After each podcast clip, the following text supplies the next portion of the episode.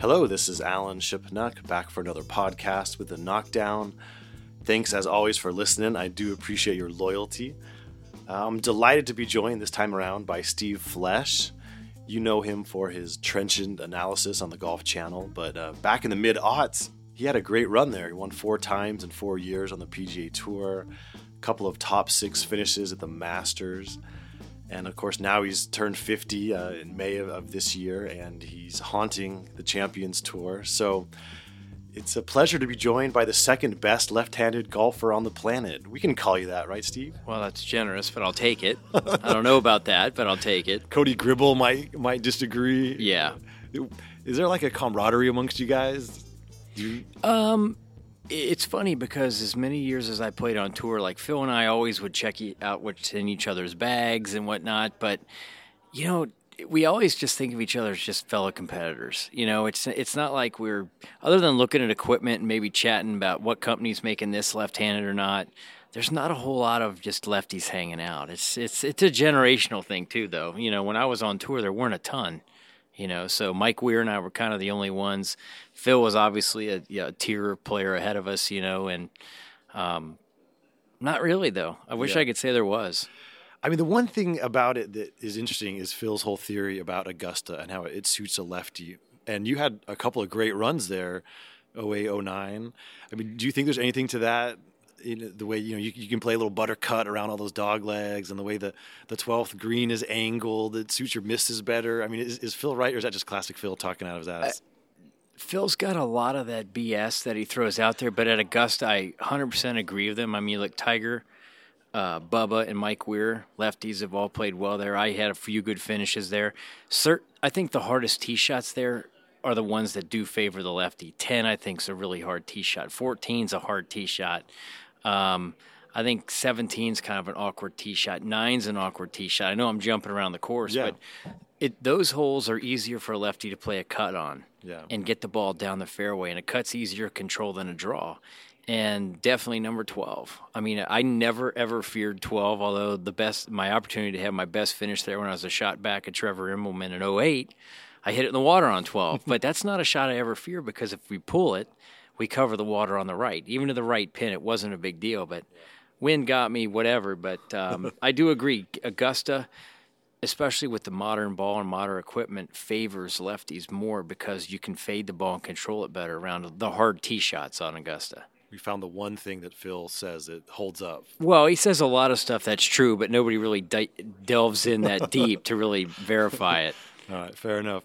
So when you think about that that run you had at Augusta, I mean, you had a nice career. You won four times. You you cracked, you know, top 25 in the world at one moment. So you were a very legit player. But you probably know you're not going to have a million opportunities to win the Masters. And I mean, does that does that still haunt you that round, not getting it in the barn there? Um, well, it was. I mean, in 08, when I was just one back, that was. I mean, those that didn't end up being my highest finish. In in I think nine and ten, I finished higher in the tournament in the end because I just kind of sneak backdoor top yeah. tens or whatever. But, um, you know, it doesn't it doesn't really haunt me as much as I wish once I made the double, I would have changed. I wouldn't have gone so aggressive the rest of the nine. I mean, basically, when I made the double on 12, I made a couple more bogeys on that back nine, just kind of playing silly, just thinking I just got to floor it now, you know, take so many chances. And it was such a tough day. I mean, if I just parred in, I, wa- I wasn't going to I wasn't going to win the golf tournament, but I would have finished higher. But you know, I bogeyed I bogeyed 15 going for the green from just a crazy place, thinking I needed to make birdie and to win the championship. Yeah, that's probably how I had to play it. But looking back, you know, I was like, that's just silly. Some of the mistakes I made. I should I think a final round, final nine forty or forty one, but. um you know, you're right. You don't get many chances to win Augusta, but of all the majors, I think I could have won. That was the one because I think I was the most comfortable there. Even I putted great there, even as tough as those greens were. I just saw the saw the breaks, putted great, hit it great. It was just it was easily the best major I think I would have had a chance of winning people say, "Oh, he blew up on the back nine. The pressure got to him." D- does that perception bother you when it is really you made one bad swing and then it was more of errors and strategy and, and approach than anything else? I mean, that that that I think fans, even reporters, go to that right away. Oh, he couldn't handle the pressure, but there's a lot more to it than that, right? Well, I mean, I'm not going to lie. I mean, I was nervous, um, but I really wasn't nervous um, until the second shot on 11. Because for a lefty, that's the one shot I don't like. The second shot on 11, I think it's, I think the hole's too long now. I think I think it should be 30 yards shorter, where guys will at least try and knock it. I mean, most of the time, guys don't even try and knock it on the green on 11. Right. It's a mistake if they hit it close. Right. So, the second shot on 11 was tough. I made par, but I really that was the only time I was nervous. The rest of the time I was like I had this strange feeling like this might be my last chance. You know, I better I better take chances. And looking back, I was like, what were you thinking? you know, so I'd be lying if I said I wasn't nervous, but my nerves weren't what got me. I think what got me was tr- thinking of an outcome more than hey, what what's the task at hand right now? I got ahead of myself is is basically the easy way to define it. And yeah. you know, that's that's golf. It's hard not to be result oriented and and think about what could be. But I think that was I was more of a victim of thinking about what it'd be like to maybe win, and I forgot that I had to play the last you know six holes. It doesn't help that I think one of the coolest walks in golf is from 11 green to 12 tee. That whole hillside is you know covered with fans. You probably got a standing ovation just because you had a chance. You're a Southern boy, like yeah. I would. I think in all of golf, that that's got to be one of the great little experiences as a player. I think the the whole experience that week is is unbelievable. I think, you know, it's it's the one major that doesn't travel, and you can go out there and play practice rounds on you know Monday, Tuesday, Wednesday, and you know see where Tiger hit that chip on 16, see where Jack you know hit that you know hit the same shot to the same hole location on 16 back left. I mean, it's you can literally hit the same shots that all these guys you've seen years before you know hit and and that's why I think Augusta has that whole aura about it of the history and what makes it I think you know for me as an American the greatest major to win. But um, I don't know. I just think it's a special place. The whole time you walk around there, you feel like you're walking on eggshells. Even though you're a competitor playing inside the ropes, you're playing the Masters, you feel like you're being watched. You are. Oh, I know you are. But it's like we're happy to have you here with us, young man, and Mr. Flesch. And, you know, I'm like, okay, well, am I going to get booted out tomorrow? And, you know, even your lockers, your name's not on your locker. You're using a locker of a couple other members, and you're sharing it with another player. So, we're fortunate to be there and, and, and you feel that way when while you're playing the event. But man, what it's a great, great championship. Have you heard of any players who ran afoul of the, the club etiquette and got a little talking to? Uh, you know, honestly, I think everybody like is on their P's and Q's that week. I mean, yeah, you know, a couple agents or caddies get caught with cell phones, and and uh, I can't remember who the caddy was, but he got basically booted out, booted out because he had his cell phone, and you know, and his player had to beg to have his caddy back in. You know, just little things like that. But any other week, it's not an issue. But Augusta, there's special rules you got to play by. Yeah, interesting. So you might be the only guy on tour where I follow or in golf, I follow I follow you and your son. Oh gosh, and I know. It seems like if you make a Venn diagram of your interests, the only overlap is bitching about Kentucky basketball. Oh, shit! You guys are just bitter fans. Yeah, um, I think it's our expectations are so high. Um, um, well, the Cincinnati Bengals too. I'm not a big Andy Dalton fan either, but Who is? Uh, yeah, um, that's true. Um, no, it's it's it's kind of like Duke. We're so spoiled with good basketball that sometimes the strategy of who they bring in and who they're playing. I mean, you know, it's it's our passion. But my son, I, I mean, the funny thing is about him. I'll see a tweet and I'll just text him and say delete. All I say is delete because I'm like, you know, hey dude, you, you know, you're kind of stepping on my t- these guys' toes, or hey, you know, I have an affiliation with like this golf company or something. I, you know, dude, you think about it before you tweet it. But I get a little worked up sometimes, no doubt. But that's I think that's the fun of it. I mean, it's you know, I know I post some stuff I probably shouldn't, but at the same time, like it's my opinion. If you don't if you don't want to listen to it, you know, you don't have to follow me. But I, I I don't mind a good back and forth because that's you know that's what Twitter is. You got your opinion. Hey, I feel this way. You might feel this way, but at the end of the day, we can agree to disagree. So. It's a very civilized view. Not everyone on Twitter shares that. Well, it's it go. I mean, I'm I'm I'm guilty of going negative at times. I mean, it, Twitter gets really negative. I try and fluff it up sometimes with some retweets and whatnot, but um, or go negative, but it's just I think most fans kind of do sometimes. You know, it's it's the passion, and and if your team's struggling, you get a little fired up.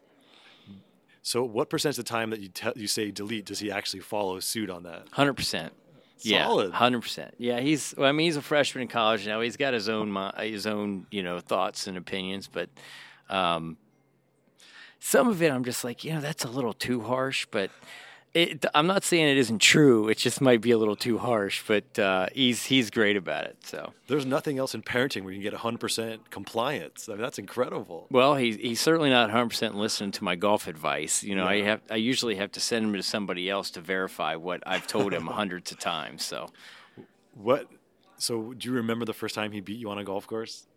Um, you know, honestly, I hate to say it, but he hasn't beaten me yet. You're kidding. No, no, he's still working Oh, at poor it. bastard. I know, I know. And then that day will be dark. I mean, it's it's um, a couple of times I've had some late rallies to to you know stay ahead of him, but he hasn't beaten me yet. Which I know it gets under his skin, but it's going to happen. He's he works too hard at it not for it to happen soon. So when when if it's tight coming down the last few holes, is, does it get real quiet and all? You know, or, or are you needling him, or how, what's the vibe like? I'm not needling him because he's a serious kid and he he knows where he stands. And I don't want I don't want a gamesmanship to win. You know, I don't want gamesmanship to beat him. yeah. But I know exactly where I stand too. I'm not going to make it easy for him. He's going to have to earn it. So is there? I mean, you have like a, an 18th hole putt to break his heart and stuff. Is that kind of thing played Let me out? say let me say this. I will grind to make it. If I don't make it, at least I know that Yeah. I didn't, you know, just what say I don't want to give it to him, you know, but uh, he'll earn it. He's he's gaining quickly, but I'm not going to give it to him easy. That's awesome. I was talking to Olin Brown. Of course, his son's on the Canadian tour, and there's a lot of father and sons in in golf history and even present day. So, what kind of suffering do you do you do together? Is there a little kinship between you and the other dads out there whose sons are, are making a go of it? It's you know the I think the consensus is it's really hard to teach your own kid to play because the success that we've had and believe me we've made almost every mistake you could make and we've learned from them. But a lot of times when your your son or daughter is trying to play and you're trying to help them, you're trying to at least help keep them from making the same mistakes because you already know why it's happening. But in golf, you got to learn. You you got to feel the pain of, hey, that was a dumb play, or you know, I hit that bad shot. What was I thinking? The strategy involved there. You can prevent it. And when I caddy for him, I mean, you know, we have a tough time when I caddy for him because I'm kind of doing that, and he kind of doesn't agree. So we kind of butt heads a little bit. But but I think all all the other you know parents are like, it's hard to teach your own kid because we kind of know and the kids sometimes need to learn on their own why you know why you don't do this or do that and sometimes that causes a little bit of tension. Hmm. How how stressful is it to watch him play? i hate it. I don't know how my parents did. I've told my parents i don't know how they watched me for all these years playing golf because it drives me nuts because you can see the crash coming and you get you can't do anything you know you just hope they handle it. But you know i remember when he was playing a junior tournament you know he's he's got a club out that he's going to hit into this bunker short of the green and then it's a straight uphill bunker shot with then nothing but garbage over the green where he's going to make you know double or triple It's already played out in your mind. already see it, and it's exactly what happened. He hit it into this bunker. It was a kind of a, it was on a uh, not so great golf course that the bunkers were kind of dirt.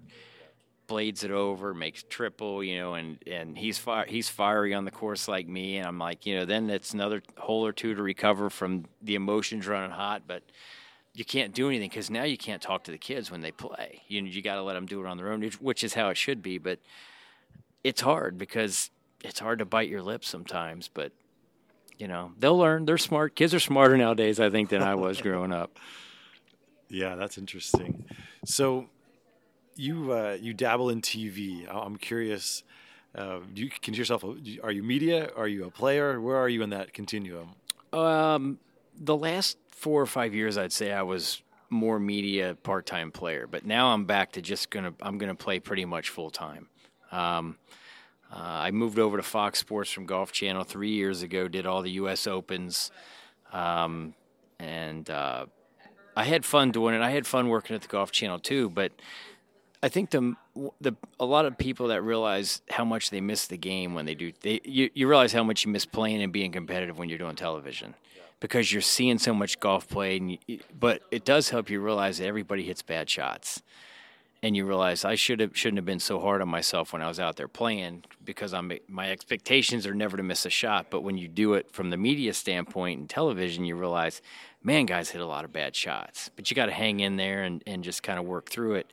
But I missed it a lot. It made me work hard and and I really looked forward to turning 50 and playing on the Champions Tour and and I kind of hit the ground running. In my last, you know, I've played 12 events now and turned 50 in May, and I've had a ball doing it. But one thing that doesn't go away is the competitive nature, you know, that's in you, and and I still get worked up, still get ticked off at myself out there, but it's more relaxed and and uh, and it's more fun, I think, playing on this tour than it, it's the PGA Tour is so cutthroat anymore. In my last three or four years, I really didn't enjoy it because of that.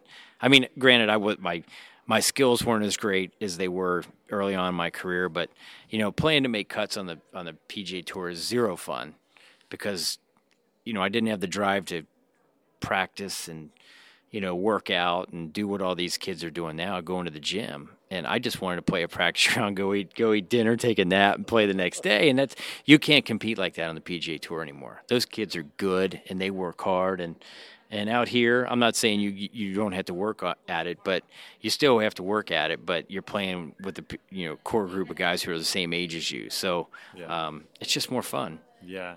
When you were doing TV, was it satisfying to criticize other players?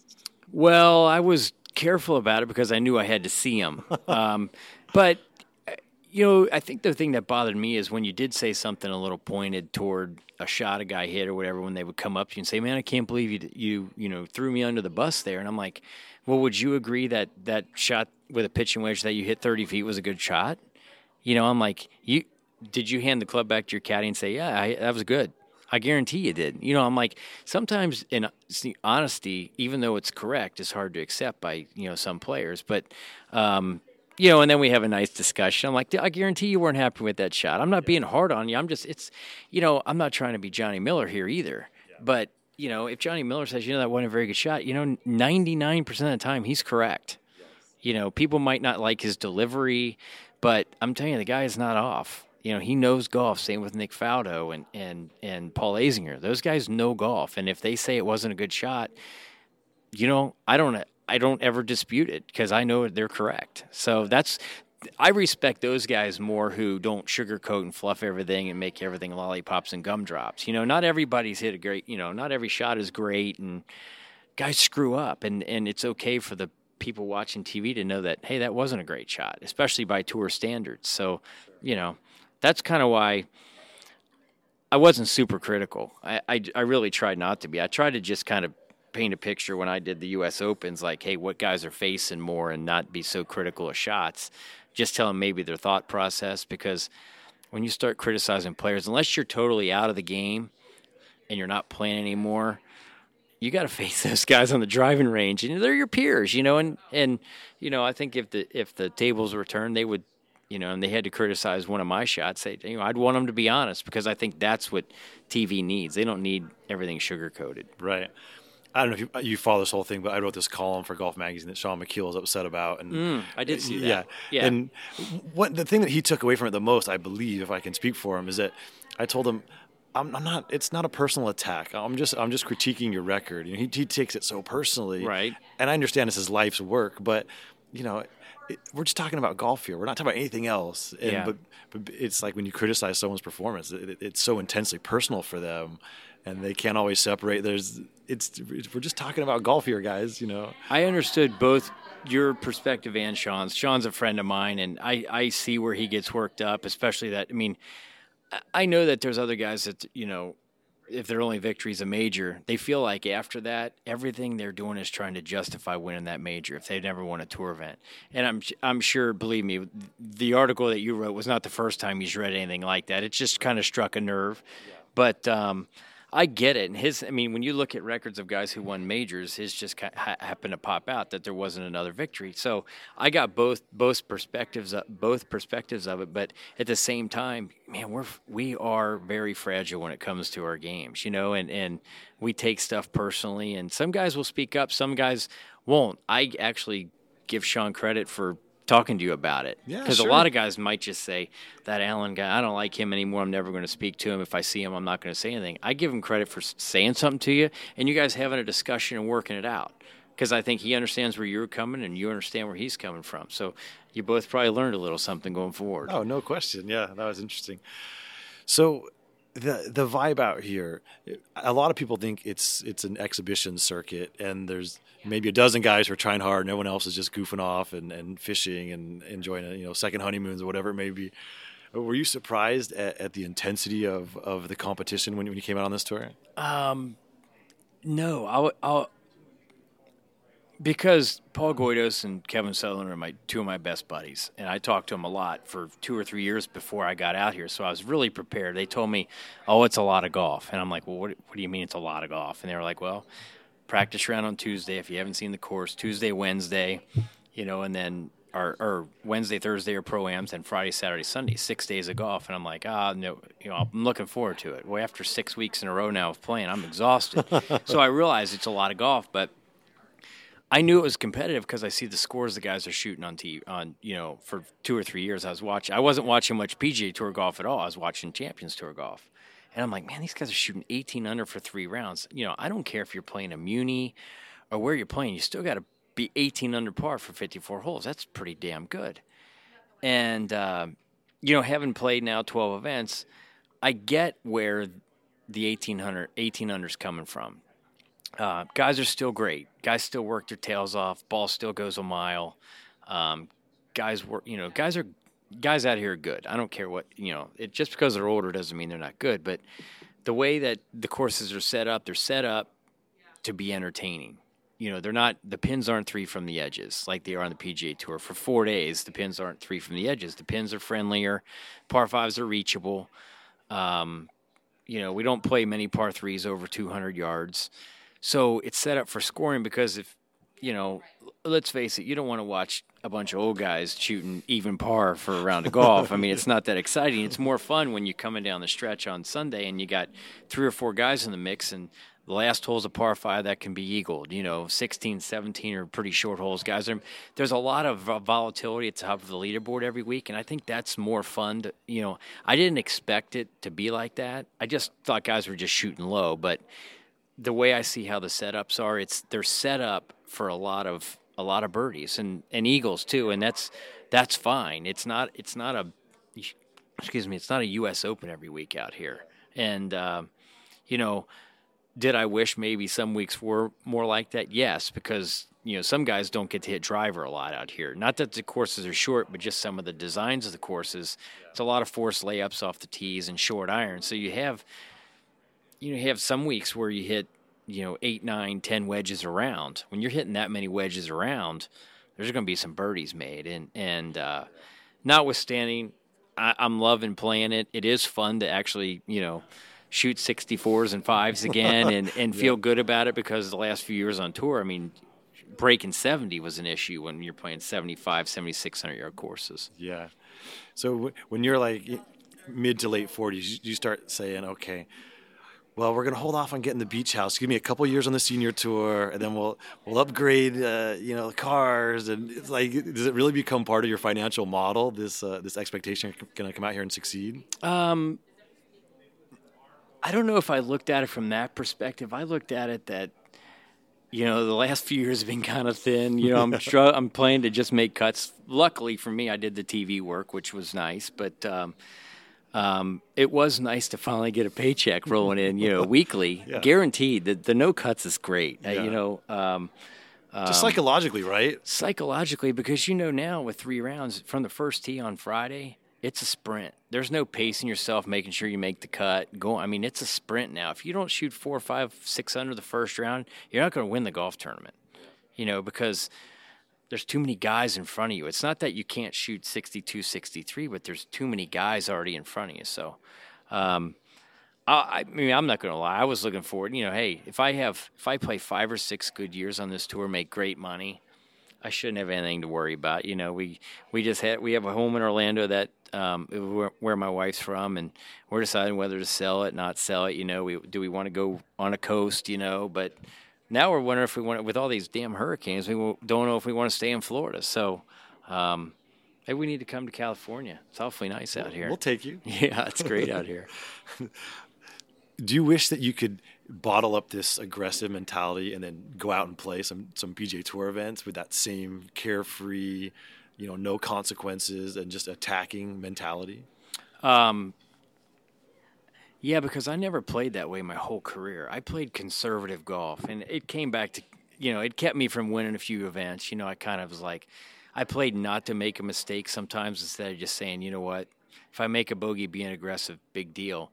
And I actually still fight that out here. I don't. I find myself not playing aggressively enough uh, at times because that's it's not my nature to just you know fire at every flag and hit driver on every hole. And not that you have to play that way, but you know some holes out here you got to just let it go because you're playing with Colin Montgomerie and and Scott McCarron. Those guys, they're they're letting it go and believe me, there's a big difference out here having a wedge in versus playing conservatively, conservatively and having an eight iron. And I still fight that. So um, I can't say that if I had that mentality on the PGA Tour, I would have had as good a success as, as I had because early on in my career on the PGA Tour, it wasn't that, I hate to say it, it wasn't that hard to make cuts. The tour wasn't as deep. So I made you know all these cuts in the early 2000s just nice checks rolling in a lot of top 10s which is great gave me a lot of security kind of get you know gave me my financial stability mm-hmm. but i think if i would have played out of my comfort zone you know like a mark calcavecchia did or you know those guys i'm not so sure i would have had the success i've had so to say i to go back and do it differently i don't think i would uh, i think maybe some of the weeks where i was really in contention i should have taken a few more chances yeah. instead of playing it so close to the vest. Some interesting um, conversations I saw mostly on Twitter, but also in real life about it was touched off by this news at, at Shinnecock. They, they were going to play it really wide for the U- U.S. Open and have lots of different angles and avenues of attack. And they realized that's just not going to work after Erin Hills, and they're going to make it narrow again. Um, I think I think what Zac Blair was saying, well, angles don't matter for tour players. They're so good that if you give them a short club, they can overcome a bad angle because they'll just they'll just plant it next to the flag. It doesn't even matter. I mean, is that do you agree with that? That it doesn't really positioning on the golf hole is not that important anymore because you can you, you have such control of your ball. Um, I don't know how many U.S. Opens Zac's played, and I love Zach. He's he's he's into the golf design aspect, but um, I, I have played Shinnecock in U.S. Open the year Retief Goosen won. I think maybe that was four, something yeah, like oh, that. Four, yeah. Um, and we played it with I don't think they were super narrow fairways, but they weren't as wide as they were planning on playing them. And as a matter of fact, one of my colleagues at Fox told me um, that Shinnecock is now pl- bringing those fairways back in. Exactly. Um, so I was at Erin Hills this year um, for on the ground for Fox doing the coverage, um, and I couldn't believe how wide it was. Um, granted, the course was 9,800 yards or whatever to 7,800 yards long, but obviously that's not a de- length's not a de- deterrent to the guys anymore because it goes so far. But Shinnecock's a course. Angles certainly matter, but that doesn't mean you have to have 50 yard wide fairways. If you have a 30 yard wide fairway, there's still an advantage being down the right side versus the left side. And Shinnecock's if you just give guys more width, they're just going to bomb it farther up there, you know. And, and, part of the beauty of Shinnecock is you have to hit every club in your bag, so you can't give the modern tour player all that room to hit the driver because guys now would rather hit driver versus two iron off the tee. They hit it just as straight, right? So. I mean, it's more forgiving. It's, it's a it's, bigger face. It's, it is, it yeah. is, and it the ball it won't curve off line as much as it used to. So I'm glad they're narrowing up Shinnecock back to how it's supposed to be played, and you know, U.S. Open greens are hard as a rock. And when I played in 04, the greens with the wind combined with the breeze at Shinnecock, yeah. you, it was hard to keep it on the 11th green, a par three, which was an eight iron. Yeah, that was nuts. You know, so um, you can't use. I don't care where you are. If you drive it in the rough, it's still harder to get the ball close to the hole with, on firm greens. And yeah, most most weeks on tour greens aren't firm enough where it really matters when you bomb it way up there. But U.S. Opens, it does matter. So I do disagree with Zac on that. In, okay. On that, but interesting. Yeah. Um, so now that you're you're no longer a company man, get, how do you think Fox did with it, its U.S. Open coverage?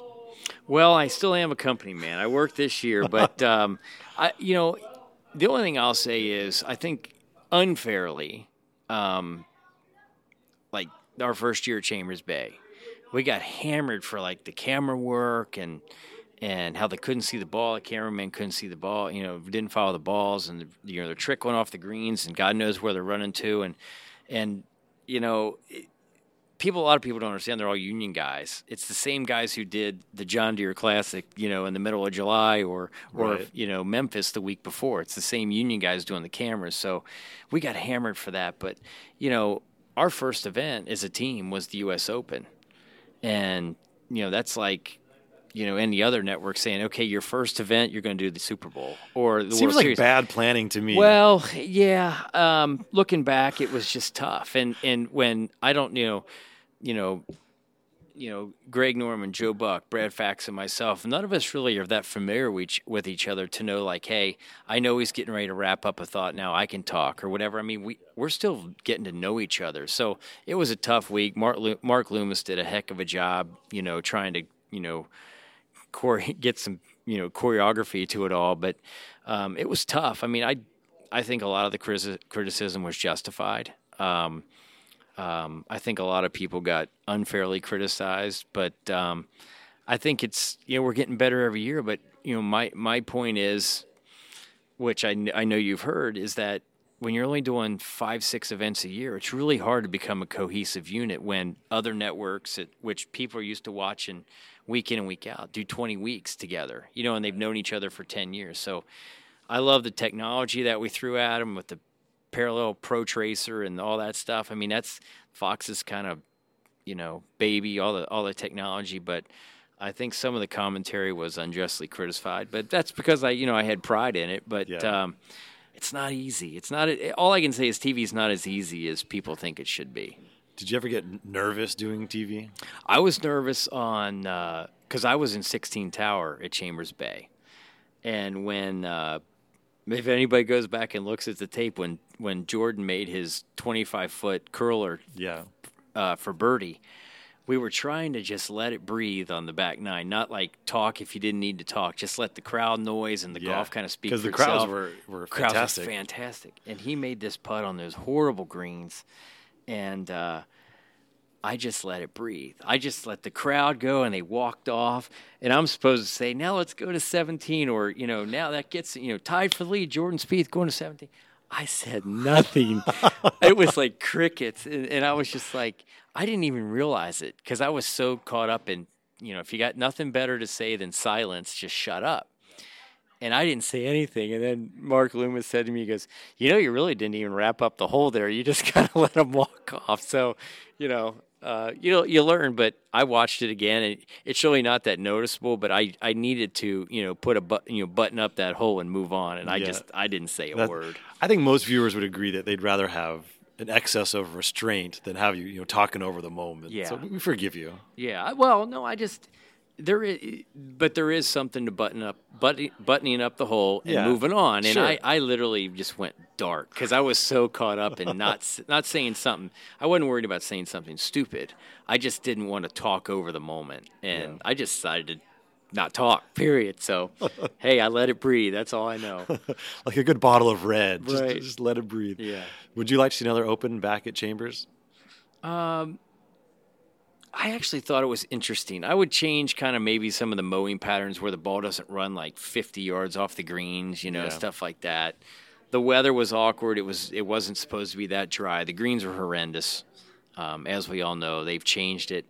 I don't mind going to a new venue. I just don't think you go to Chambers Bay, Oakmont, then Erin Hills. I don't think you. I think you go to a lot of the staple. I mean, this is me. I'm I'm a 50 year old guy who's played some U.S. Opens. We want your opinion. That's Well, why you're no, here. but but I think you go to Oakmont, Shinnecock, you know, Olympic Club. You know, you go to some of the staples, then you sprinkle in a Chambers Bay and Erin Hills, right? One. Yeah. Then you go to three or four more, you know, an Oak Hill or whatever, Pinehurst, whatever. Maybe sprinkle. You don't do two out of three years at brand new venues, and Yeah. and I just think part of the U.S. Open is just like Augusta National, the familiarity fans have with venues, Mm-hmm. and I think when you get I mean, because basically, what we try to do at Fox at Erin Hills and, and Chambers Bay is for the first two days, introduce the golf course to people. Well, because Open- nobody knows anything about him. Right. It's it's hard to say. You know, he's on six. Well, our cameraman and the ball would think or think the ball stopped, and all of a sudden we come back and instead of Jordan Spieth being just off the edge of the green, he's 50 yards short of the green in a bunker. It's like what the hell happened, you know? But that's everybody's unfamiliarity with what how the golf course plays, and I think you can look really stupid in circumstances like that when even even the people you know televising the event are still learning about the venue. Right, and I think the U.S. Open uh, the golf course is the star in a lot of ways. They're Sure. brawling with the golf course. Augusta National, obviously, but mo- most most tournaments it's about the players. But Yeah. the Open, it's really about the course. Well, and and you know Wingfoot and and and you know I know you have Billy Payne who's you know he's retired from you know Augusta National being the chairman now, but you know what other tournament always has like the president of USGA come in and talk about the setup of the golf course like Mike Davis. You know, and he he's it's almost like every U.S. Open he's got to justify why they're setting a course up. a I mean, no other events like that. But Yeah. you know, when you get the U.S. Open, you're going to get it, which right. Whether you like it or not, I think it's it's you, uh, the uniqueness of the U.S. of the U.S. Open. You know, they got to justify why we're playing this golf course or why the setup is Yeah, what why they is. pushed it to the, the very Ex- edge. exactly. Yeah. Yeah, Interesting. All right. Well, this has been a great conversation. I can't thank you enough for your time. We're rooting for you to, to keep making more money so you can move to California. yeah. pay all that tax. Yeah. Yeah. When when you finally do lose to Griffin, we want to hear all about it. We'll, we'll bring you back just for a special, you know, play by play on that. Sounds good, all Alan. I appreciate Steve. you having me. All right. Thanks, man. Okay. Well, this has been uh, another lively podcast of the Knockdown. This is Alan Shipnuck. Thank you, as always, for listening. We'll be back with plenty more pods in the near future. Uh, hopefully, you'll tune in then. Bye bye.